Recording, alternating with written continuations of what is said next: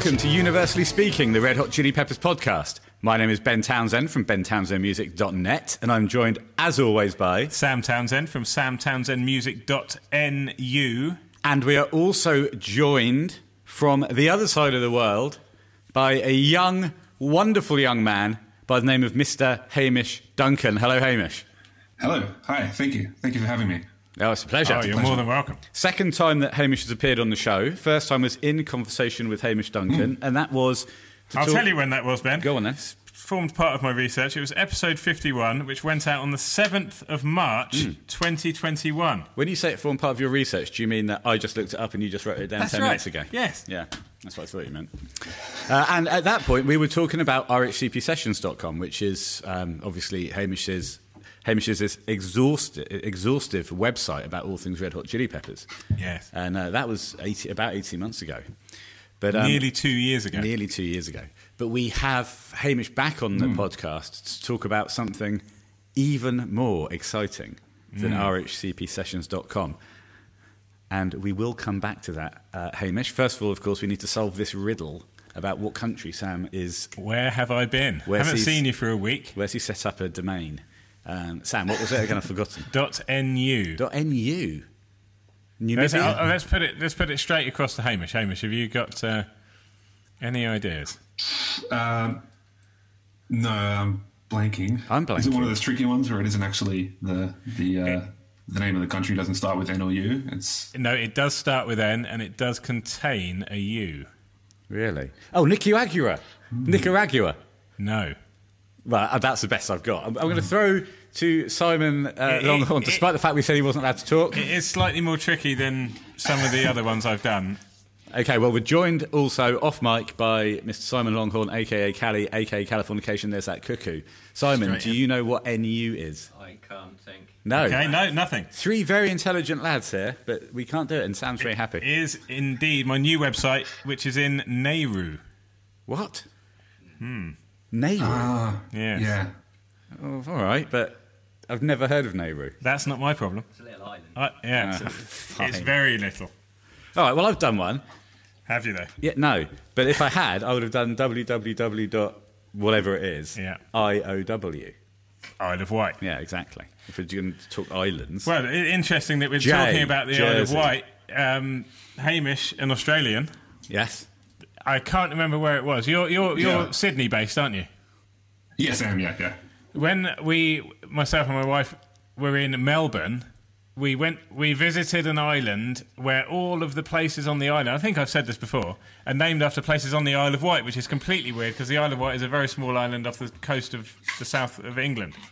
right. Anyway, let's get, Let, us get to, to the let's get to the meat of the matter. As we say, we are here talking to Hamish Duncan, website owner extraordinaire, but now has added a new string to his bow, if you will, Sam. Well, I will. If you will, Hamish. What is your new string? What the new string uh, is uh, a book I've written called uh, Out in LA, the, the Red Hot Chili Peppers in 1983, um, and it is out uh, at time of recording in about nine days uh, worldwide um, through the lovely Chicago Review Press. Uh, and what it is uh, is just how the band started and how they stayed together in that first year together, um, and all of the, all as much, I went into as much detail detail as I could for you know every every gig they played that year, which was about I think thirty. Um, I've got a copy of the book here. I can actually just look into it. Um, about Let's have a you know, thirty gigs uh, worth of details. Um, well, here's the the jacket, Uh, It's a beautiful looking. Jacket off. the book itself. Yep. Um, and yeah, so about thirty gigs and lots of minutia, as, as is my uh, you know what I'm into uh, when it comes to uh, researching this band, and uh, just yeah, you know that they're how they started and why they're still going is is the short version of the of the book. Um, so if, you know if you've ever wanted to to spend some deep deep uh, you know moments with uh, with uh, some excruciating detail, then uh, uh, this is the book for you. But it, it also contains facts about the Chili Peppers. Yes, it is an incredible book, and as you say, the detail, the level of detail, is unbelievable. And we'll get into a little bit about that hopefully, and how you managed to achieve it. Well, uh, Sam and Hamish, I must say this: masterpiece is not a word to be used lightly. However, I think for Red Hot Chili Peppers fans, and uh, it is absolutely applicable to this book out in LA, Yeah. Red Hot Chili Peppers 1983. But I think that it applies to not just Red Hot Chili Peppers fans, but music fans in general. Because what this shows you is, well, part, part of what it shows you is be in the right place at the right time, hustle, work hard, s- seize the opportunity, and you can you can get up there and eventually become the biggest band in the world or one of the biggest bands in the world. It's it's an incredible story, and this first year is the the bedrock that that paves the way for everything else to come. Well, absolutely. I don't. Think Yeah, yeah. w- Without this first year, there's there's there's, no, there's nothing else, you know. It's, uh, which sounds kind of silly to say, but really, it's the within the first year is the the uh, the, the DNA of, of the band, which Yeah. it's essentially Flea It's and just- Anthony uh, driving the show, and you know, yeah, yeah. yeah. Not only does this give us what you've just described, a fantastically detailed account of that first year, but it also contains perhaps one of the biggest scoops that the uh, the music industry has ever, ever, Wow. ever heard. So you're, you're going for it. Masterpiece and biggest scoop ever, ever, ever. like I'm saying, not only is this book a masterpiece, but Yeah. it contains one of the biggest scoops the world's ever seen. I agree. I am I'm not disagreeing with you. Shall we? I think we'll get to that because I think there's a, there's a, there's a conversation to be had around how the book started, Yes. what order it happened in, where this this little fascinating nugget, this you know this this game changing little bit of information that you uncovered, and how that how that um, how that plays into how people might start to re- see the band. And certainly, we've spent the past three three and a half years saying the Red Hot Chili Peppers were a band formed in 1983. Every time I tell you to do golden content. We ha- well, yes. Um, I mean, accuracy has never been our strong point. No, God knows. God knows. We play fast and loose. We facts. do, we do, we do. But interestingly, we've just said, Hamish, last time we spoke nearly two years ago, this book w- was this book in the pipeline, or, It was, or it was. since then? Or, and how did you come to uh, sort of develop the idea of writing it? Um, it, it was in the pipeline. Uh, it, it existed in a uh, just a, a, a Word doc on my computer at that point. I think I did. I, I kind of hinted at it uh, in a few different places, but I didn't want to, you know, talk too much about it before it was a thing. Um, but uh, uh, the way it started, I suppose, was just a uh, just an interest in in that uh, era of the band that you know gets overlooked. People forget that it wasn't. Um, you know, they didn't they didn't start when John joined. Basically, you know, it, it wasn't. They didn't. You know, just uh, emerge in 1991. There was a, a whole history that uh, existed beforehand, um, and that those initial first few gigs just always interested me, and I always wanted to know what you know as, as much as I could about those early days, and uh, decided just to, to kind of put something together. I, I looked through my my uh, Facebook messages recently when all this, you know, when when the book was finished, um, and I, I pinpointed the the moment that I decided to turn it into a book, whatever, form it took, and that was um, September 2018. Okay. So it's, it's been what is that four and a half years almost.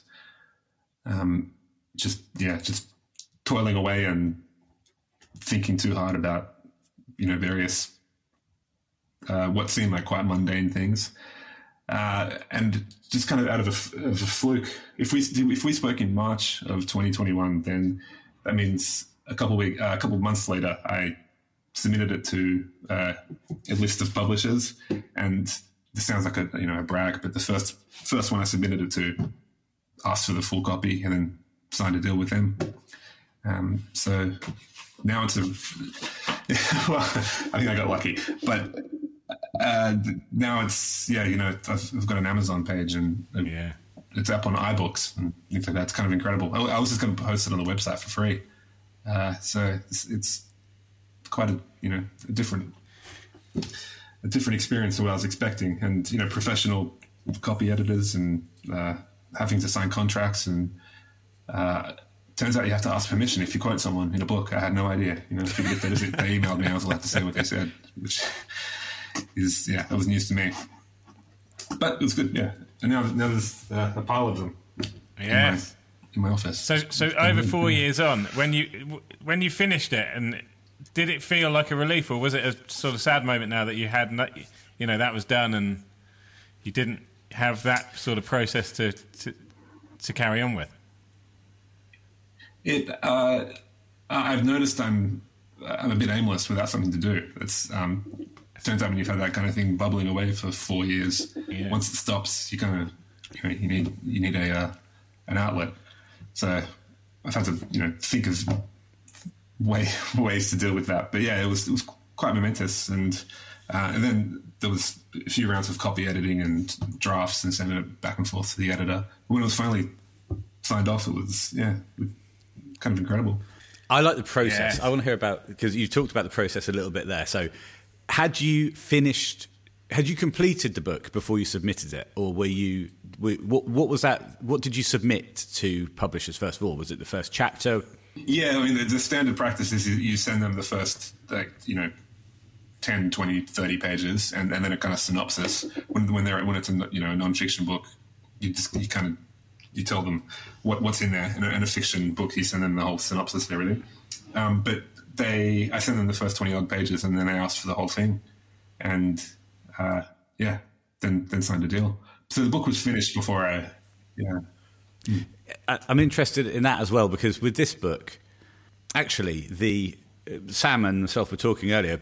We we uh, we should say we were lucky enough to be given an uh, an advance copy so that we could read it and submit a, a what, what was called a byline or something. I don't know what it's called. A blurb, yeah. Hey hey hey! We haven't seen over this yet. Oh wow! No, we haven't seen it.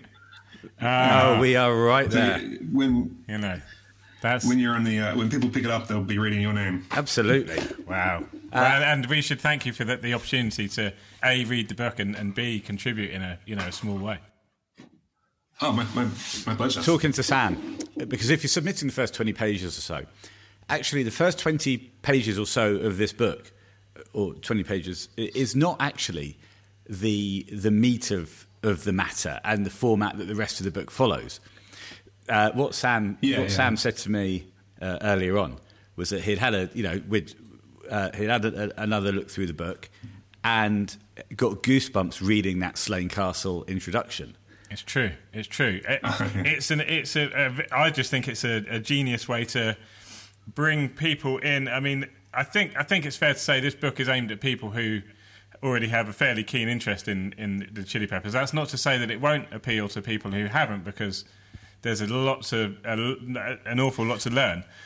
But you know, taking such a momentous show as, as Slane and uh, and writing about it and leading up to the start of the book in that way, particularly the sort of latter stages of the prologue, just it just yeah, it gave me goosebumps. It made me excited to you know then go on to read the rest of the book. So I, I just thought it's an excellent way to start the book.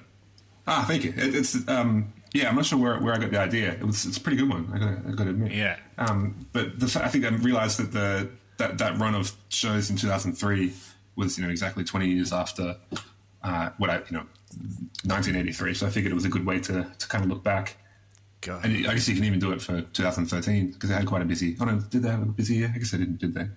Um, but yeah, yeah, it was yeah, it was uh, amazing to think that, that there's such a big difference between the band leaving, you know, Slane Castle or any show that that year really, where there you know thousands and thousands of adoring, you know, usually. Uh, you know, quite often fans that weren't even born when they started the band, and compare them to the the first year. It's just um, it's the, they're, they're two different bands really, Yeah. and they, they, they what they really share is Flea and Anthony. So then I realized that the the book is actually it's actually about them, and it's about Jack and Hillel as well. But uh, you know the, the the two driving forces are are Flea and Anthony. So Yeah. Sl- Slane Castle's now the midway point. Well, and, and that's another incredible fact. God, that that makes me feel even older than I actually am. 20 years on, you know, they're still going as strong as strongly as ever. And in fact, uh, you must be getting very excited at the prospect of seeing them soon. Yeah, I've got. Uh, they've the, the tickets got mailed to me. Oh, nice! You recently. get actually get proper tickets. Yeah. Oh dear, you can choose. Yeah, you can yeah, well, choose, I- can't you, to have proper tickets or e-tickets? Yeah, there wa- there was a surprise when they showed up because I didn't realize I had actually picked that option. Um, but I'm going to both Sydney shows, and um, Yeah, we said you would. Uh, I got tickets for like you know. uh, but yeah, it's exciting, and actually, it's kind of hard to believe. It's it's you know under a month. Doesn't feel doesn't feel real. Just, No. just a quick question on the on the uh, inlay on the jacket of the book. uh, Is there a photo of you? yeah, there is. Yeah, yeah. All right, well, get ready to be mobbed when you go to the gigs. yeah. Well, well, we'll see. I mean, uh, I'm not really expecting it, but but we'll see. Yeah, it'll be. No, it'll be interesting. all. I think, It's Hamish uh, Duncan. Look, we, we'll we'll come. We'll come and we'll mob you. Oh, that'd be great. Yeah, we'll we'll have to do a third episode in person. yes. Although we do have No, to say I'm when, terribly afraid of flying. yeah, so- when we went to two gigs in uh, in England last year, we were not mobbed by anyone. We were mobbed by one man. It wasn't really a mobbing. He he approached Oh, us. he- he- he very- ran up to in, a- us, in shook a very our hands. civil manner, shook us by the hand, and uh, we posed for a photograph. Yeah, that's right. Yeah, yeah. Nice. Ah, I caught- You had a meetup, didn't you? Oh yeah, oh the that. meetup. Yeah, we were mobbed at the meetup. No, but that was that was that, that was the highlight of the podcast so far. I think that that meetup. It was, yeah. Apart from Hamish's first appearance hmm. and now this, Well, obviously, Hamish's first appearance was number one. Yeah. This is now number two, and the meetup has been relegated to three. yes, yeah, Sorry to anyone who came to the meetup. Yeah, yeah. yeah the, the next meetup, the meetup will be obviously back Yeah. up to number one. And obviously, if I speak to anyone about the meetup that was at the meetup, I, I will say that that was number this one. is- it's It is very very complicated. complicated. Yeah, it's very complicated. So, No, I'm following it. yeah, so actually, I do still need to know what was it that you actually submitted? Was it that prologue, or was it more? Uh, was it was it was it more of the body of the book, the first gig, maybe? It, it, I, it, it was the prologue, and uh, I think a bunch of the um, the the second prologue. I don't know what to call it. The, the first chapter, which um, I was sure. I was wondering if you had noticed the the sneaky. Uh, Oh, yeah, yeah, we did. Just Yeah. let, me, let me see if I've written it down on my little bit of paper here. Before the beginning, yes, I have. Excellent work. Well, Yeah, okay. obviously, that made me want to read more. Oh, good, good, good. I kept waiting for that to be uh, picked up by the, the editors and asking like what what. It's kind of a weird thing to to call the chapter, isn't it? But it's actually you know it's wink, wink, nudge, nudge. It certainly is. And Um, I, I think it makes Uh, good but yeah, I would have submitted. I suppose it is before the beginning. Yeah, yeah. Uh, so I, I submitted probably half of that as well. Um, but I think it was a much shorter book at that point. It was it was only you know good ten thousand words less. So I got the idea to send it to this this publishing company uh, because they put out a book about uh, George Harrison and Eric Clapton doing uh, All Things Must Pass and, and Layla. Uh, and I figured, um, you know, if if they like that book, they might like this book. And I, yeah, I, I got lucky. Same editor. Yeah. I'd like to ask.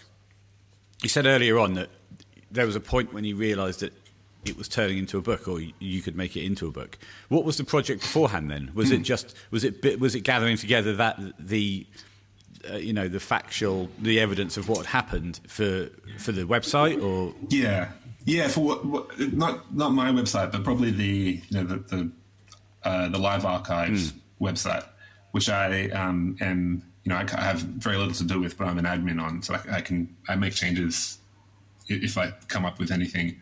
So it was probably just going to be, hey, we we finally figured out the actual first day of the you know the first show or, or just anything like that, and then I realized um, you know, I've, f- for something that wasn't going to be a book, I'm, I'm sure I'm writing a whole lot, and that just kind of it, it, it became uh, um, it made, made more sense to, to, to turn into a book. And I, I, I think the last time I was on the show, I mentioned that I all I do is rip off the Beatles. Um, basically, what I was trying to do is rip off an, another thing that the Beatles do, where uh, someone has done for the Beatles, where they've got a, a you know the sessionography or a, or a, a, a gigography, you know, ses- uh, show by show over the years. Okay, so does this mean that you're setting yourself up for, to continue cont- continue this show by show research? or every show ever? Yeah. Not for every year. Uh, I've got uh, kind of a few ideas to maybe do um, uh, the the nineties as a whole. So where kind of the the um, I probably shouldn't be talking about this because I haven't actually started it yet. But like the idea of starting in 1990, John quitting, and then fast forward to 1998, John rejoining. That kind of um, how you can bookend. That's a superb idea. The night, that, that's such a good era as well. Well, it's a great, not only a great era, but there's there's a lot of turbulence in there and a lot of uh, uh, you know research surrounding what they were doing when they weren't playing music, which was you know fairly large periods. yeah, as well, so, yeah. yeah. No, sounds good. Sounds good. Dave Navarro falls backwards over an amp. Yeah. You're out. Dave Navarro falls backwards over an amp and uh, inspires scar tissue. Fantastic. Thank, know. thank you, Dave. Well, thank you, Dave. Not just for that, but for for um, One Hot Minute as a whole. Yeah.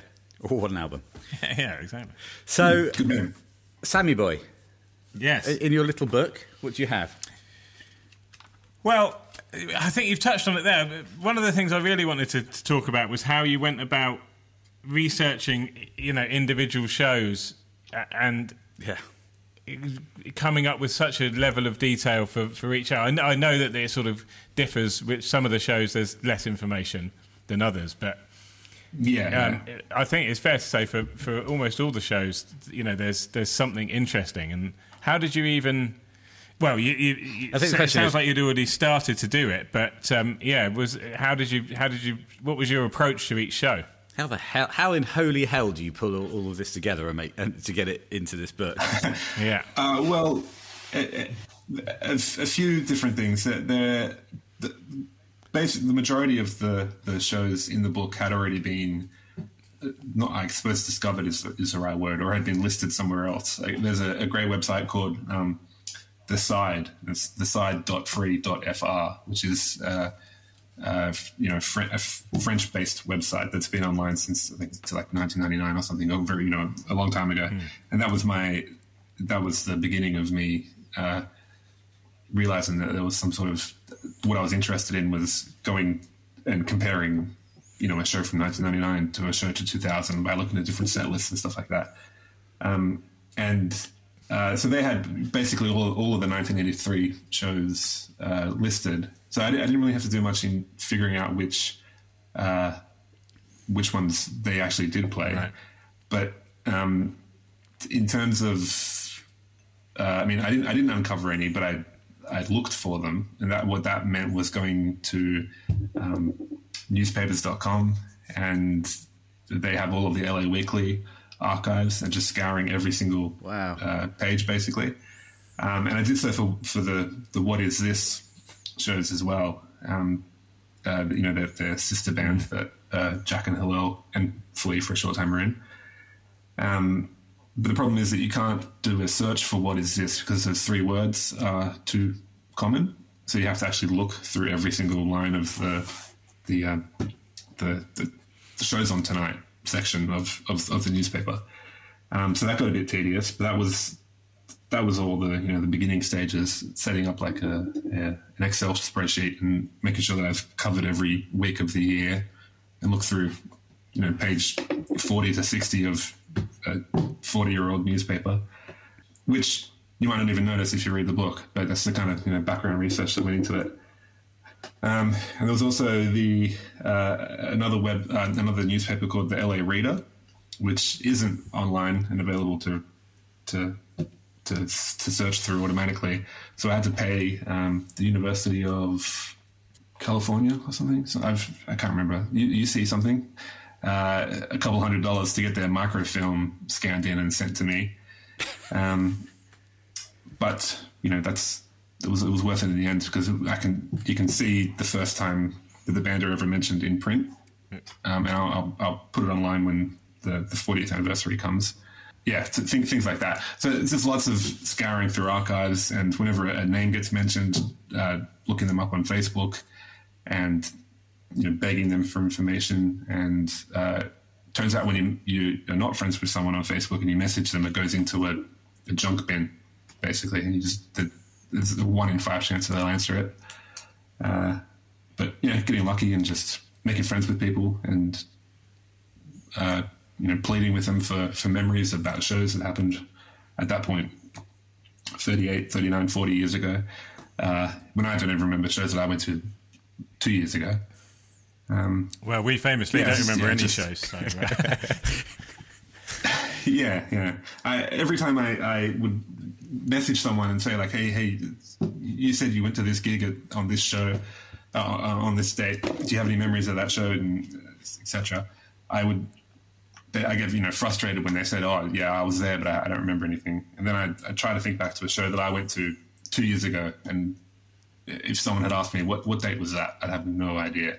And trying to, I guess, I guess it's okay. You know, it's it's, it's not their fault. no, they weren't to know that in 40 years' time someone was going to ask them to recount the, all the finer details of the show. But actually, maybe we should all yeah, we should yeah. all arrive at shows with a notebook now.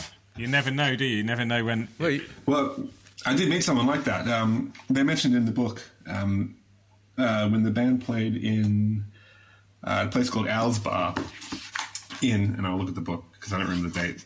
It's been too long. Uh, on on July thirty first, show number twenty, um, they played with uh, another band called uh, Jazz Crew, who were a, a couple of guys that just started a band um, for that show only, completely non-musical. Um, but Skip, one of the, the, the, the members of the band, he, he has written down every show he's ever been to, and he has a big, you know, used to be just a notebook, but it's now in a big Excel spreadsheet. So he, he can tell you the exact date and, you know, the every little detail of every show he's ever been to. So that's, if only more people were like that. Yeah, he's the he, man. was my favorite. Yeah, I bet he was. I bet he was. Um, Yeah. That's the other. Actually, leading on, um, all of the other acts that you write about, because you do write. Uh, you, obviously, there are acts that um, appear more than once, but there's a lot of other musical acts w- that are contained within the book, and you do go into some detail about them as well. So that was a sort of side side project in terms of research, Yeah, I yeah. suppose. Yeah, and some of it is just, um, you know, they, they luckily will have uh, Wikipedia or Discogs uh, entries, and you can just listen to them. And you know, if I need to describe them, I can just um, do that with my own ears. Yeah. But yeah, a couple of them they just they they didn't appear anywhere else other than a flyer, and you had to search through you know, whatever whatever I could find to just to say say one sentence about them. And there was one show that they played with a band named I think Electric Peace, and they were called Electric Teeth on the flyer, so they just didn't come up anywhere. And only when I'm looking at two different flyers that I realised that it was uh, you know discrepancy there, and it's yeah, very dull work, but interesting in the uh, in the end. I like I like the idea of it's amazing that you've gone to the level of detail of actually going back to microfilm and having that scanned in. It, it, I like to imagine you as a kind of 1940s noir film noir kind of detective surrounded with a, a fug of cigarette smoke scrolling through microfilm and newspapers just to find out, like I say, Yeah, one yeah. one sentence about a band, so you can put it in to give some kind of context to a band that nobody's ever heard of before. It's incredible. yeah. It's incredible. Yeah, it was it was me hunched over a MacBook, but yeah, it's pretty close. Pretty close. I, I, like, I like the, That's- the feeling I was going 1940s film noir detective version more.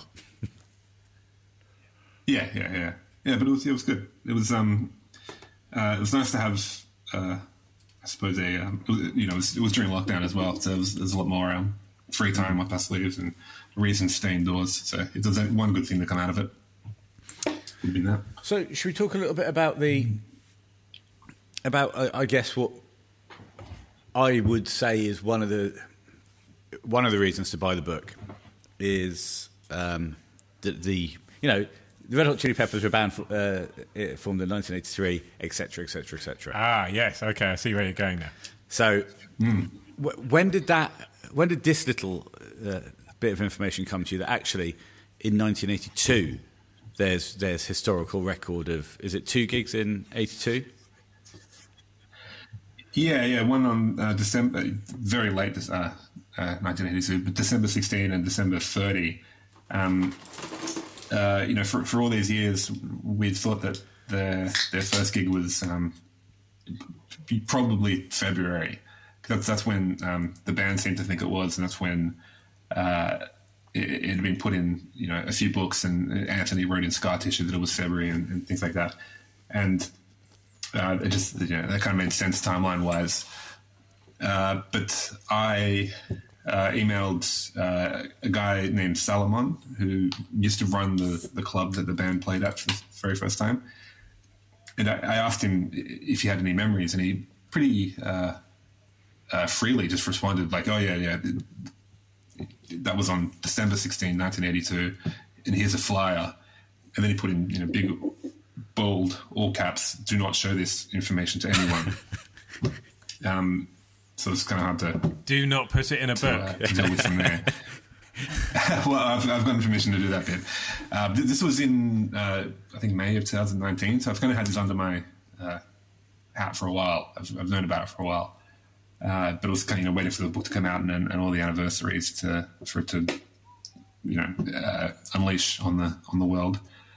But um, yeah, th- th- that was a compl- complete shock to me that it was it wasn't February 1983. It wasn't January. It was it was the December beforehand. It's really every you know everything that says that the band formed in '83. It actually should say '82, which you know f- to some people it doesn't matter, but for people like me, Yeah, it's major. it uh, matters a whole Well, lot. it matters a lot to me as well because I'm going to have to go back through all the podcasts, and every time we say they were formed in 1983, I'm going to have to just do a quick overdub. The Red Hot Chili Peppers were a band formed in 1982. Uh, man, you've got a lot more overdubbing to do than just that.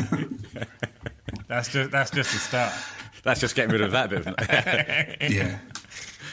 I was uh, curious if, if how much of, of uh, how many waves it would make on the uh, on the scene in the you know in the in the fandom, but people don't really seem to appreciate it. I, I, I feel like I it kind of went went down without a you know without much of a ripple. Maybe that was no, it was seismic news over here at Universally Speaking, the Red Hot Chili Peppers podcast. Yeah, what what I felt. I mean, I know there's a lot of water that's passed under the bridge. Oh, since, very good. you. Yes. Since then, uh, um, Oh, well done. but I could have. December. I mean, maybe it's just me, but December is a time when you know there's a big event going on. Christmas. Yes, it's. I, I would have thought that they would have remembered playing shows in December. Pre Christmas, yeah. No, it just seems weird to me that they've Yeah, completely yeah. I, I don't understand it myself, but then I, again, I, I went back to the whole uh, how well, you know if someone asked me what what date something happened, I would would give a wild guess. But um, the the, the earliest uh, uh, in the press uh, uh, book for the band's first album, so this is in August of 1984.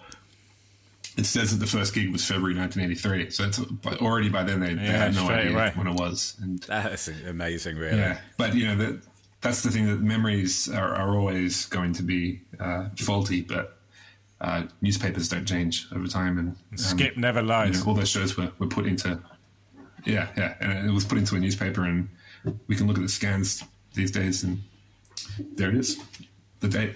if nothing else, that that, you know that is a major a major fact that was previously unknown. Yeah, oh, I'd like to to uh, maybe when the, when the book is properly out, actually go to the to the Wikipedia page and other places and try and change it. But I have a feeling I will, um, you know, get a bit of uh, pushback from that. But you know, we'll see. how No, go. you you Maybe can if I- if I list a rewrite few friends. history, Hamish.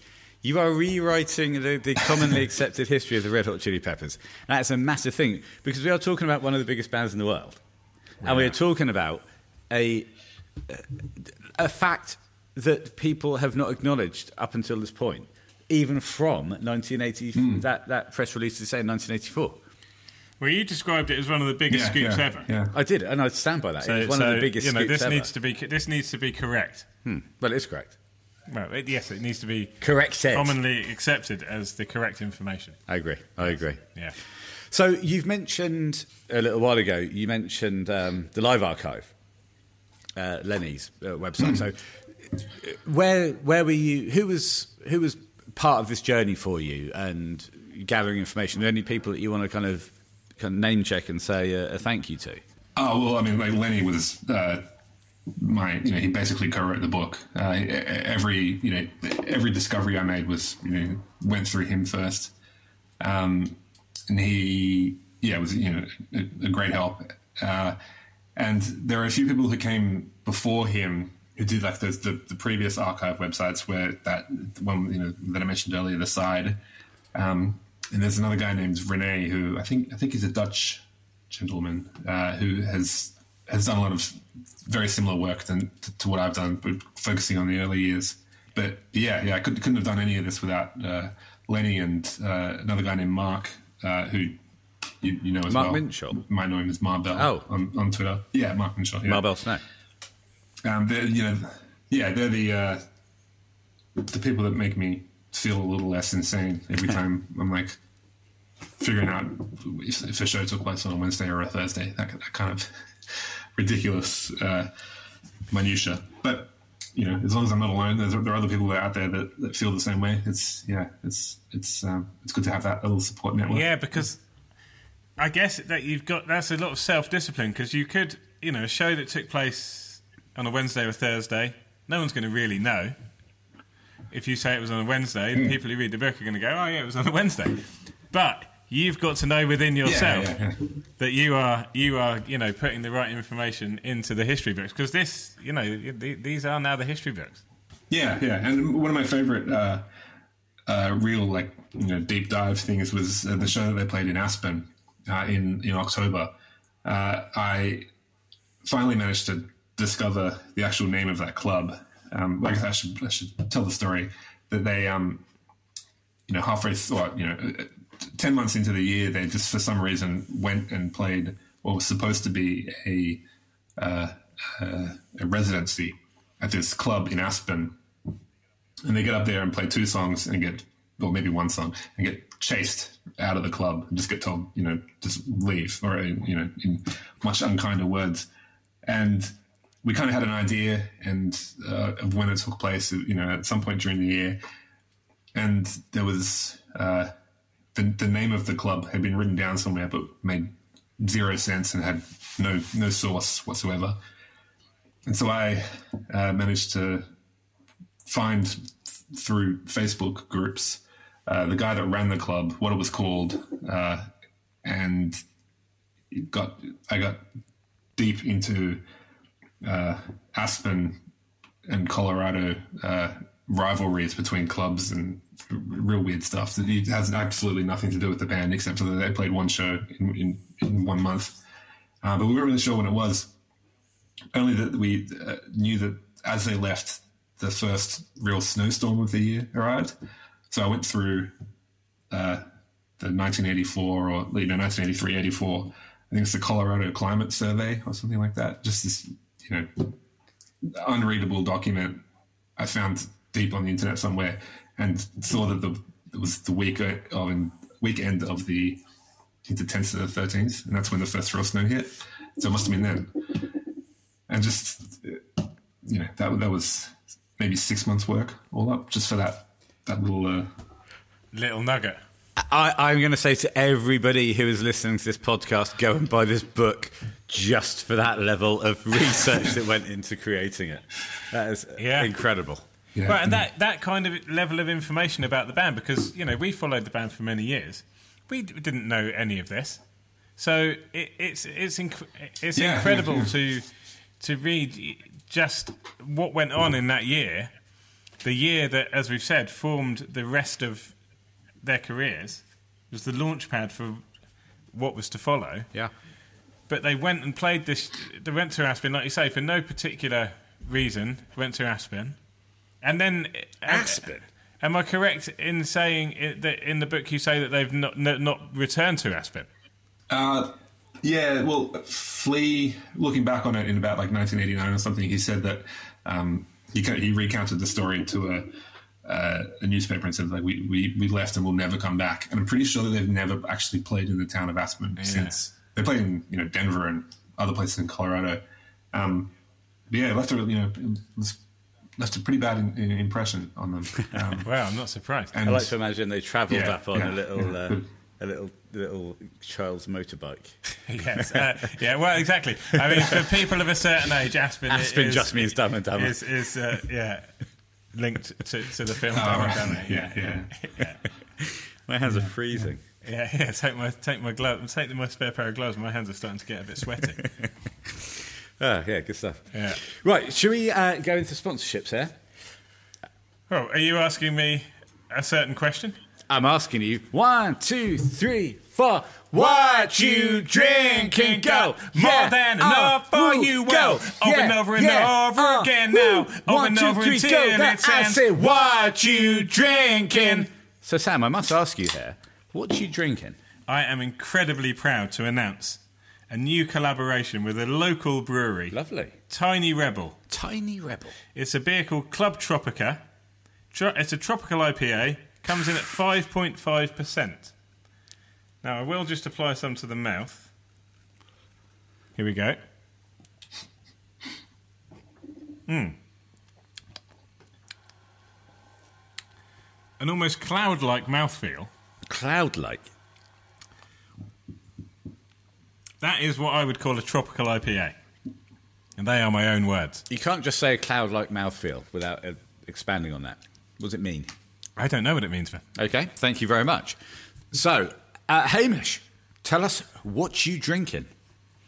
Um, well, first I got to say, lovely rendition. That's maybe my favorite song out of both of the two albums. Okay, excellent, hang thank on, you. That will lead nicely We'll, we'll cross that question off then. Yeah. Um, it's some form of uh, Australian rosé. I have no idea. The bottle's back in the fridge. It it was one of the cheaper ones in Liquorland. But um, La- oh, hang on. nice. There's a shop in Australia called Liquorland. yeah, yeah, yeah. Cool. It's, oh, it's maybe, the, uh, maybe they, they could probably use a website, right? Oh yeah, Li- uh, www.liquorland.nu. Yeah, LL. It's, Okay. um, it's attached to a supermarket chain. It's it's the the cheaper one, not the the cool craft one. It's you know, but it's cheaper. All of our off licenses have disappeared now. Yes. Unwins, Threshers. Uh, I can't think of any others. Unwins, Odd bins. Odd bins, yes. Well, I- as Hamish says, there, it was the supermarket. There's a song there, isn't it? Supermarket killed the, The off license star. store. yeah, yeah. I think that's gotta gotta be. But yeah, you can't. There's no off licenses here anymore. Sadly, I wouldn't try Oh, and open one because No. it would immediately close. I formed quite a close uh, relationship with Brian, who ran Unwins in Hythe uh, about 20 years ago. Yes, you did. Yeah. you kept him single-handedly. Kept Yeah, him kept him afloat. as, a, as an 18-year-old avid beer drinker. And now, as a 45 year old avid beer drinker, I am drinking, yes, the Carling. Uh, It's straight up from the supermarket, Tesco's. You are a loyal. Well, they're loyal to you, I should say. Well, I said to, um, to Tesco's, I've got this. I said to checkout girl, sure. I've got the, I've got this uh, case, this crate, if you will, of 18 Carling. Canisters of. Carling. Will you let me take this home? She said, certainly, in exchange for a set amount of money. Which was? It was very expensive, actually. It was thirteen ninety nine over Christmas. It was ten pound for eighteen with club card. A case of of beers. What's that? Is that twenty four? Eighteen, Eighteen. So it's not a true 14 case. Pounds. yeah. How much is that in Yeah. Australian dollars? Sorry, I'm just getting a no, insight go for it. How much This is this. is, It's all gold golden Oh, well, our, content. our economy's gone gone down the pan, so it's probably close to a dollar to, to the pound. I don't know though. What's what's uh, what's the Aussie dollar in relation to the American dollar? Uh, I'm not sure, but uh, 13 uh, pounds is 22 Australian dollars, and the idea of buying a case for 22 Australian dollars is, uh, you know, in- incredible, just mind blowing. It's, it's it's at minimum double that here, but we have horrible. Uh, it, it- all the alcohol gets taxed to beers, beers, double that. yeah. Yeah, yeah, it's, if you want to, you know, the, the cheapest case you'll get it was maybe like 40. I can sustain my lifestyle. no, well, Yeah, so it's extremely expensive. And You- as you- and as I said, over Christmas, it was eighteen cans of Carling for ten pounds if you used the Tesco's club card. well, and if you're if you're sponsored, of course. And of course, we're sponsored It's by, cheaper than by that. Carling. Yeah. Just a very quick question then surrounding Brewdog, because I know that at one point you told me that Punk IPA was available in Sydney. Yeah, yeah. I think, uh, do they make it here or do they make it in, in England? I can't. I don't know. It's originally a, a company based in Scotland, so whether they brew it up there and then ship it, I don't know. But in this country, beers like, like uh, BrewDog and you know the other sort of microbreweries are, are way more expensive. So if if um, mass-produced lagers are really expensive, I dread to think how much Craft lager. cra- you know something like a, a punk IPA would be. Yeah, I mean, I, I will, you, you you will not be surprised to pay, say, like fifteen Australian dollars for a, a, a pint of IPA. What? Which, Hang on. How much is that Yeah, in pounds? I'll, I'll, I'll read it on the website and I'll do that. Uh, Yeah. Well, well, welcome to pounds to Australian dollars conversion website. eight, eight pounds fifty. Okay, so that's, that's That's crazy. That's beyond London prices. well, we no, so that's worse. We we were complaining for the rest of the year when we were in London in the summer, paying seven pound fifty a pint. yeah, but That was Yeah, that, yeah. that was for that That'd was for a cheap, yeah. lager. So yeah, no, we weren't paying seven fifty a pint in in the pubs. no, no, it shows. It shows, yeah, but it So shows. it, so it shows you must be paying even more. Yeah, yeah. It's you know, it's uh, it's not lucrative to to drink here. Well, it's not lucrative, No, lucrative right. to drink anywhere, I guess. But you know, it's even worse. Yeah, it's awful. It's one of the godsends of the podcast, really, being sponsored so heavily, So heavily by these sponsored. wonderful company. yeah. yeah. now I yeah. must take this carling to the mouth. yeah, apply some to the mouth and talk to me about the mouthfeel. I will. There it goes. It's his first time with uh, this particular lager. First time with this particular company. Cloudy. Cloudy, Yeah. cloudy. And Yes. I've also got this little beauty. Ah, now chub- I love it when you describe the mouthfeel A of chu- a lolly. well, it's a Chupa Chups, but this one's different. It's a sugar-free Chupa Chups. Ooh. That's my New Year's resolution. oh no. Only sugar-free lollipops. Okay. Will it change the mouthfeel? Round and half. Great. that uh, never fails to tickle, no, that, tickle tickle, that always gets him going. Yeah. Right then, are we going to go out of this particular section into the next one? Mm. Okay, one, two, three, four. What you drinking? Go more than enough for you will. over and over and over again now. Over and over and over, my friend. What you drinking? One of the things I loved about the book Hamish was the format. Once you get past that beautiful prologue, it's listing each gig, where it was, when it happened, who was there, the experience of those people uh, around. Was that always part of the, the format of the book? Was that part of your original research to, to do it in, in that run through that year? It, it, it was, yeah. Uh, the the if, if the book was about uh, say like uh, from you know from eighty three to ninety one or something, it would, there would be obviously far too many gigs to, to do that. But the fact that it's just set in one year, uh, it, it makes it a, a kind of convenient way to set chapters in that sense. Uh, and also the the recording session of the demo. Um, yeah, so but you know, if I if I do what I, I you know I'm thinking about doing about the uh, the the band in the '90s, it, it'll be far less, you know, uh, split up like that. Um, but yeah, it's it's uh, oh, it's uh, that way you're really with them. You know, it's it's kind of um, it feels like you, you kind of go to each gig with them when you kind of you, can- when you split it up like that. And and, and I think that uh, short chapters also make you read more, which I think is a psychological thing, which um, might be helpful for people. you never get bored with short chapters. Yeah. Yeah. No, I think what you've done is like the Dan Brown style of uh, of writing, where yeah, yeah. each chapter is like a little cliffhanger, and you're waiting to hear what the what the next the next gig is. It's it's a superb Yeah, format. I think exactly the best way you, you've just described it the best possible way. You feel like you're on the journey with the band. Uh, More than hmm. that, I think what we said was you feel like you're in, at each gig in front front and center. I think hmm. is the words we used, wasn't it? Yeah, that's right. And, no, and, it, and it does. It makes you feel like part of the scene, and t- it enables you to to get into almost the like Anthony and Flea's psyche at that time, which was well, and the band themselves, but particularly them. You know, no fear. No, there was some fear. Remember, Flea was in the band. Yeah. yeah. yes. Thank you very much. Um, but Sorry. total total belief in what they were doing, and and you know. Pushing people and not being afraid to, to you know to say here this is what we've got listen to this They, they, it, it gives you, for, certainly for me, a, a, an insight into that year that I've never um, had before. I've always kind of felt sort of slightly unfairly, maybe on on behalf of the Swan, that he was kind of lucky to to, to, to sort of hang around with musicians and sort of fell into the band. But having read the book, you, you Yeah, really yeah. get the sense that he once he was part of the band and, and, and he you know he was such an important part of the band. It wasn't there was no luck involved on his behalf really. Once once the band started playing shows, he he was Hmm. he was absolutely part of what happened and, and made it happen the way that it did. So Well, there's an energy to the guy.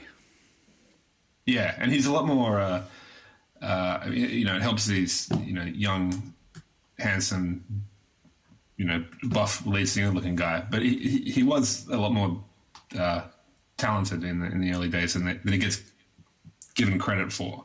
Before he d- developed into the uh, the singer and the um, you know the the the alternative rock uh, frontman, you know, he, he, he had a new, unique sound, and uh, it's not easy. Like if you it, get up and jump in, in particular, like I, I can't, you know, it's a goofy song, but I mean, I love it, but it's goofy, but it's it's not it's not easy to get up on stage and do that. No, that's right. Yeah, and, and, and, and his sound is very much part of what makes that song so unique. Yeah, yeah. not- or the, he- band in general. Yeah. Yeah, the band in general, um, certainly, but he and uh, uh, just speaking on a personal, uh, as we all know, I love I love the Swan, but he, Hmm. you know, he, he as you say, he was much more talented and and had a unique uh, sound, which made which added which added to the overall sound of the band, you know, more so than I think a lot of people Yeah. realise. And if I can do one thing out of this book, uh, uh, it's to uh, make someone who might only listen to the, the you know majority of, of their listening is like the John era onwards. Um, the you know the original demo for Out in LA or Green Heaven, they're like possibly my, my actual favorite songs that the band ever did, and even those performances. The demo versions, not the, not the album versions. The album's great, but the, the demo blows it out of the water. Nine, you know, nine times out of ten. Uh, the, the, you know, Green Heaven in particular. Actually, sorry, both songs in particular. They're both just just perfect, and uh, a lot of that is to do with Anthony, and uh, you know, but it just so happens that he has three of the best musicians in the in the town behind him. So it was lucky, but it wasn't, you know, purely the other the other members that were making it happen. Yes, they they they, they struck at the right time, but they were something completely new. You know, com- new, fresh. Their energy was just unbelievable, uh, and yeah, the book is just an amazing way to learn and appreciate and feel what it must have been like in, in, in- throughout that year. It's it's um, yeah, it's amazing. It, it, I would strongly recommend that anyone listening to this just go and buy the book. I'll also I'll also say, and I think I touched upon this earlier, that I don't think it's just a book for Red Hot Chili Peppers fans. I think it's also a book for music fans in general. Mm. I would. I'm not the world's biggest Judas Priest fan. Okay. Okay, but if you had a book that, that took you on that journey for the first year of Judas Priest, I'd be interested in reading it because I'd like understanding the journey that the musicians take to get to where they are now. Yeah. The stars have to align, which they which they clearly did with, with the Chili's. But you have to you have to work. Like I said earlier, you've got to work. You, you've got you've got to hustle. You've got to keep trying, even when there's not that many people turning up to your shows, and you're not being paid. Yeah, yeah. And uh, uh, there's only one way to succeed in the music business. And I speak, I speak, I speak as someone with no experience, with no experience at all. But I will say this confidently. Yes, please do. There's only one way to succeed in the music business, and that's hard work. Yeah. Well, yes, exactly. Very true. And but can I just say that one of the things that you touched upon earlier, Hamish, is that this the year 1983 sort of set the template for for the years that were to come in terms of the setbacks that the band experienced. Mm. As well, so it mm. wasn't all plain sailing. You know, the the stars did align, yes, but also they had they they overcame some some obstacles that would have finished off a, a lesser band before they'd even begun. So, Yeah, yeah. And really, the, the best thing that ever happened to them was uh, Hillel and Jack leaving, because you know it, it brought two two other great musicians into the into the fold, and even if they didn't quite get along with Jack Sherman, uh, you know, it, it made them then get very, much more excited when Hillel came back a year later, and you know, Cliff Martinez is, is one of the greatest drummers of all time, and it, it got them, it got Flea and Anthony very used to the idea that if uh, a just because a, ba- a member leaves or two doesn't mean they have to stop, and that the, Yeah. the band, uh, you know, yeah, and, and that's why we have. Uh, uh, you know, I've, I've got my, my Apple Music open for the next segment, and right, I, I can see uh, the debut album is sitting right next to the Return of the Dream Canteen, two completely different bands essentially. And the reason we have that, uh, you know, thirty something years apart, is because that, that first year happened the exact way it did. If if, if they had, you know, released their debut album with uh, Hillel and Flea, uh, Hillel and Jack, they might have just you know, released one or two albums and then just faded into obscurity. But they didn't, and here we are, you know, two guys in, in England and a guy in Australia talking about it over the internet 40 years later. Yeah. Yeah, Yes. yeah, absolutely. Yeah. Incredible. Before we move on to the next section, I do just need to say that I myself am thinking of writing a book. Oh, are you? I thought you were going to say something else. No, it's called How to Succeed in the Music Industry. yes. Excellent. Would you like me to? I can contribute. of course. What do you know about the music industry? Well, I know that um, the one thing you need is a solid work ethic, Oh. hard work. Hard work. Stars have to align. Stars, yeah. So I didn't realise that the music industry was so intrinsically linked with astronomy. No, well, it is. Stars align, hard work, and hustle. Hustle. Okay, Yeah. great. Well, I'll turn up with a copy of the, the film The Hustler on DVD. What's the difference between hard work and hustle? Um, it- one's one's a little bit more kind of street. Gritty. Yeah. Hustle, you're out there, you're hustling. Ah, right, right, right. If you're just working hard, you're, You're taking You're your also- tape. You know, you're taking your tapes in. They say no, but the next day you, you come hustle back. out, you hustle back in the yeah, next day. Yeah. Yeah, yeah. Okay. Yeah. Ah, right, right, right, right. I'll See, go into more. I'll go into more detail in the book. Yeah, yeah, yeah. about the difference between hard work and hustle. Well, no. A- That's, Actually, chapter one, hustle. Chapter two, hard work. chapter three. Chapter three, the difference. Astronomy. yeah, yeah. Okay. Right. So, next segment of the show is uh, Hamish's thoughts on the new music and the year that we've just had. We've had an amazing year ourselves last year, We have. Well. going to the gigs. Uh, Manchester, amazing. Uh, meeting people at the pub before going down. What a, the Golden Circle, what a gig. It was all incredible. And then obviously the meet up in, in London.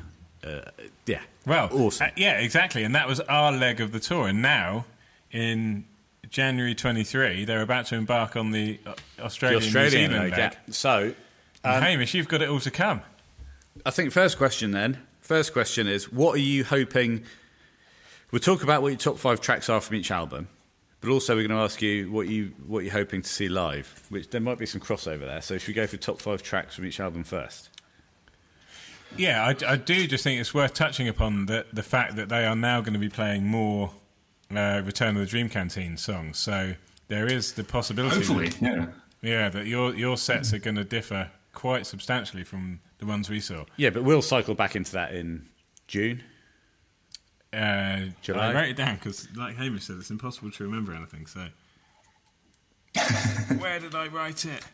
Well, let's just say June or July. Well, it's the twenty-first of Either June or July. yeah, the twenty-first of June or July. Yeah, I did write it down, but it's gone. So first off, then Hamish, two albums. They'll say they're two double albums. They're not. They're just two albums. Oh, okay. Controversial. Not really. No, okay. I don't know. Is it controversial? No. Okay. No, it's- it's- Flea kept calling them double albums on, on social media, but Well, no Um, one's ever called Blood confused Sugar a double yeah. album, ever. No, exactly. That's what I said. Yeah. yeah, Blood- yeah. Blood Sugar's an yeah. album. Okay. He's So could- in the past. Right. Can we get your Can we get your top five tracks from Unlimited Love? Um, that would be uh, in, well, I guess sequential order, just going down the track list. So it's a top. You know, this isn't a uh, you know not ranked like this, but uh, probably uh, aquatic mouth dance. Uh, She's a lover. These are the ways. What you thinking? And white braids and Pillow Chair. Aquatic mouth dance. What's the next one? She's a She's a lover. lover. Yeah, These are the ways. yeah, Good. Well, you'll What be you pleased thinking? to know that you'll definitely hear that. yeah. And, uh, And white braids. braids and Pillow Chair. Okay. Aquatic mouth dance is a left field choice for me. Of course, it's all personal. I've just got t- two things to say to you, and they're both song titles. It, it's only natural, and the heavy wing. Yeah. Talk to me.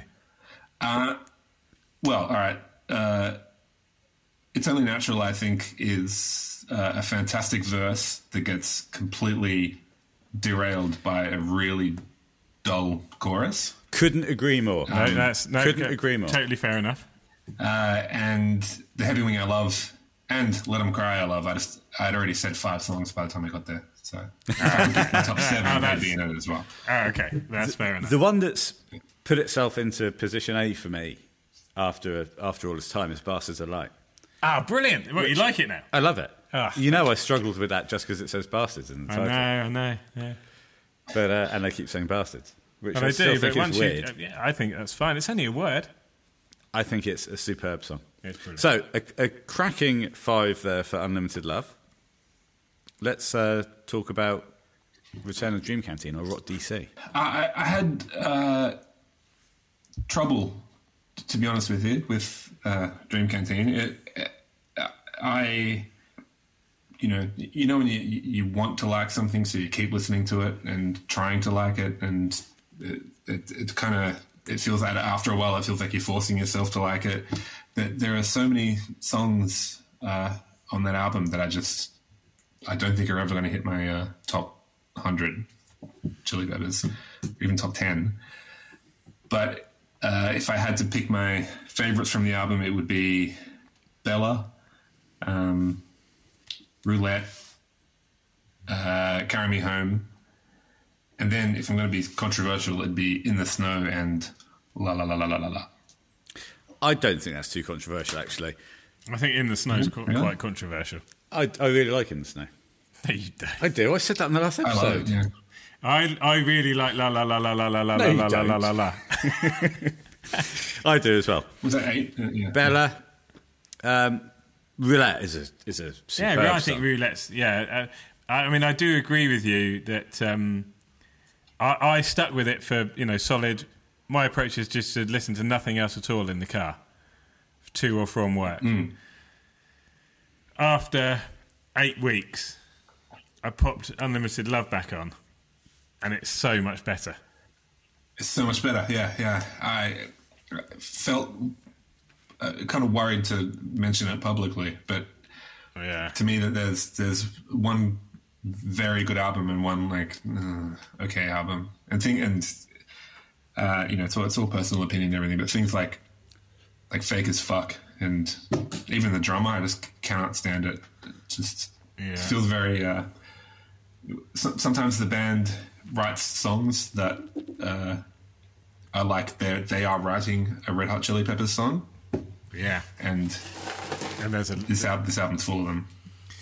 Yeah, and I mean, I go back to my uh, my my previous argument, which I've put to Ben a lot, which is: would you rather that, that you they hadn't released it, or would you rather that it was there, you were able to sample it, and then leave it alone? exactly yeah Yeah, yeah, yeah. The, there's the, the it's never a bad thing that they put anything out. No. Um, yeah. So yeah. So I, I'm I'm so glad that it exists, and um, you know, it's, it's almost confirmed at this point. There's going to be a third album at some point this year. So hopefully, that's full of you know interesting and amazing songs as well. I also really like my cigarette. I should say that too. Did I say that? Are, No, you you are you trying to set the internet on fire, Hamish? you, you don't like it? Uh, yeah, but I like I, I like some aspects of my cigarette. I mean, they are the probably the three more catchy. experimental tracks, aren't they? My Well, cigarette, as we said on the La La podcast, La, it- and In the Snow. It's the one that I learnt the chorus to fastest. yeah, exactly. Yeah, very true. But I think "Carry Me Home" is uh, seriously good. So, you know, Yes, Yeah, yeah, yeah. it is. It's great. And as as we all know, I was waiting for some John Frusciante note placement in his solos. oh, I mean that's that's made me hit the table. I'm so angry. You're furious? What's up? The, the solos on this album, at least on Unlimited Love, there's some proper defined solo work. Main, well, mainly Black Summer. No, no, there's more. There's more. It- it- there's, there is. You can scroll through uh, Return to Dream What Canteen as much as you Yeah. like, but that won't help. No, She's a Lover's got a great solo. Okay. There- okay. yeah. If you if you go through Unlimited Love, there's there's way more good good solo work than Yeah. than uh, than on Rock DC. I mean, it- look, we don't want to we don't want to get too downbeat on Rock DC, do we? But Well, I like Rock DC. yeah, I, I just pray to God, Hamish, that they don't play too many Return of the Dream Canteen songs when you go and see them. Then I mean, that'd be a disaster. You're Ah, gonna get you'd be Eddie. all right. You get Oh, it's okay. Eddie. Well, I've seen them twice. I'll uh, I'll get both set lists. That's But the beauty of when, when you know. scroll Alright. through Return of the Dream Canteen, there's not a lot of songs there that that stand out as live experiences. I was thinking, would you play potentially "Carry Me Home," which is that kind of rock blues kind of sound? That but is be that a stadium rock song? Tipper, I mean, maybe. are they going to play Tipper? yeah, maybe Tipper. But- Obviously, they've already. Maybe they had three months to play it beforehand. Yeah. and then never Yeah. that's true. Never bothered Dan. So yeah, we'll see. We'll see. Okay, so let's let's get right down to business then, Oh crumbs! That you've really gone loud now. Is and ask you. For no, no, do. I'm worried now that all the rest of the things you said haven't your- picked up. your- that's ne- never a bad thing. Your favourite song from the two albums? Oh, dear.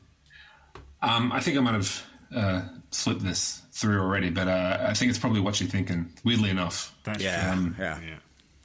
actually, not weirdly enough. It's a good song. I'm, I'm not, yeah, Yeah, it's a yeah, tremendous it's, song. Uh, it's catchy. It's inventive. Good, good, good. Uh, um, you know, everyone plays wonderfully. Uh, I, th- this band, it's like they they uh, got cursed by a witch or something forty years ago, and they, they're not allowed to put out good single, singles anymore. They just they just they pick very strange cho- choices for uh, for their singles, and I think what you're thinking could have been a really good one, but Yeah. uh, it doesn't matter as long as we've got it. I have just got one more question, Hamish, concerning these two albums. I think I know the answer, but you you you know you do never know. Let's talk artwork. Favorite artwork? I reckon they should have gone with the uh, you know the Amoeba uh, edition of Unlimited Love, where it's them like kind of walking across past the the uh, what you know the, the sculpture or whatever it is, whatever, Yes. whatever you want to call it, the light the light. Uh, that, I think that should have been the, the main um, Oh, really? cover for the for the uh, yeah. It looks it, it's it's fun. It kind of invokes Abbey Road and uh, more interesting looking. I guess it's darker, so it wouldn't have shown up as well on um, Okay, so in store and everything. But um, yeah, But if we if we if we do press you, which we will, of the two released versions, which do you prefer? And there is there is a correct oh, answer. uh, uh, probably Unlimited Love. Sorry, Okay. if that, unless I'm right, in which case I'm not sorry. No, you're correct. So I think as we wrap things up here in the garage and in Australia, of course. are you are you in a, a, a study of sorts? Uh, this is my, uh, my my home office basically, and Yeah. when I work from home, I work from here. Yeah. It we looks were, lovely. We were just saying, love the backdrop. What a tremendous uh, set of bookshelves and books that you have. Whereas Oh, yeah. Thanks, we- we're yeah. in Sam's garage and his, looks, his looks mud. good for. Yeah, I'm look, pro- we're looking at Sam's muddy wellies. Sorry about that. Yeah. What happened to the, the big tablecloth thing you guys had? It's over What is there. that?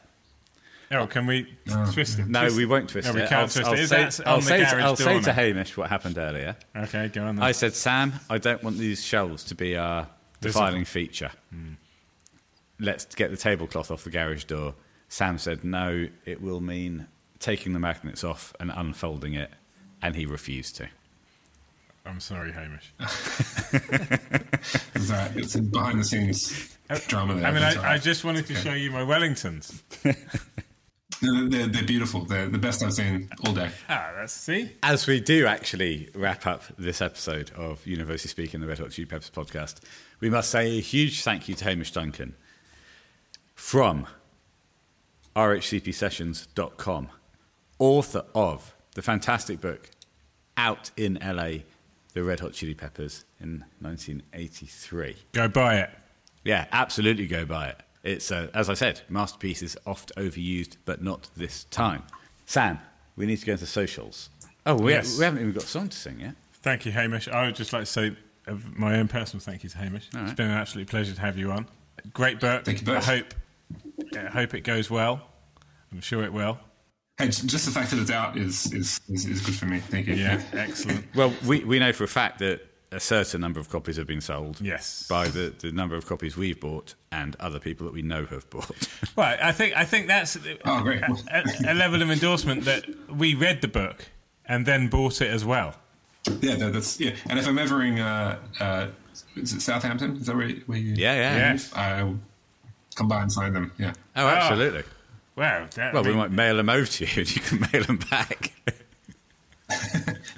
so, Yeah, yeah. I mean, uh, a flight might be cheaper at this point. come to but- Sa- yeah, come, come to Southampton because but then we can go and have a you know we can go and have a beer. We can all take our books. Yeah. it'll be wonderful. yeah, my book will be out by then. Can't remember what it's called. What's it called? It's, um, Succeeding in the music How to business. succeed in the music industry. Yeah, by Ben Townsend. Alrighty then. Let me find. Uh, this is a classic podcast situation where I haven't. Oh, there they are. Got the socials. Right. If you'd like to contact us to become an ambassador, Mr. Hamish Duncan, sir, you are an ambassador yourself, aren't you? Yes, although I need a pin. Oh, never- you never sent you one. pins. Never I sent you one. myself. Well, you didn't get a pin. No, no, but it's okay. It's, I'm sure I've already given Ben the money for it. Is it? Hang on, what's going on? Look, you pay for absolute. No, no, No, All right, I- we'll send I- you. Send Yeah, me, your, yeah. send me your email address, Hamish. I'll take care of it personally. We're going to email him a pin badge. Okay. Hamish, send me your actual name. Send me your, Yeah, send me your send me actual your address, address. and I'll do what I always do and actually send send the real things out. Making out like he does all the donkey work. Okay, so Ben Townsend Music at hotmail.com. Email in, become an ambassador, be part of this podcast. Please do. Buy the book. But yeah, buy the book. In fact, if you listen to this and don't buy the book, don't bother coming back. No, I won't go that far. I don't- I- All I right, do come back. Do come back. Just don't tell us you haven't bought the book. There. University. Oh, that's Reddit. Um, blah, blah, blah. Ah, on Twitter, I am at Universally RHCP. Sam? On I Twitter, am you are? at Stack Townsend. On Insta, we are Universally Speaking RHCP underscore pod. Hamish, apart from rhcpsessions.com and the book out in LA, The Red Hot Chili Peppers in 1983, do you have anything else that you wish to plug, sir? Uh, no, no, I'm all good. Just uh, listen to uh, Out in LA and Green Heaven demo versions if you haven't already, and I'll, I'll walk away a happy man. Not you two. I mean anyone listening, of course. Well, I listened to them just yesterday, actually, which is uh, makes me feel very proud of myself, and I know that you're now pleased with me, which is fantastic. Right, we're, we're going to wrap this up. This is becoming this is becoming too much. okay. Sam's trying to get on Hamish's good side. All right, thank you very much, Hamish. No, you already are. And uh, yeah, thank you everyone for listening. Thank you all. Never said that before. No. All right, we'll see you next time on Universally Speaking. Oh, let's just do a big high screamer. Okay, we haven't fine. done that for a while. Fine. Okay, Hamish, get your ears ready. We're going for one. We'll see you next time on Universally Speaking. The Red Hot Chili Peppers.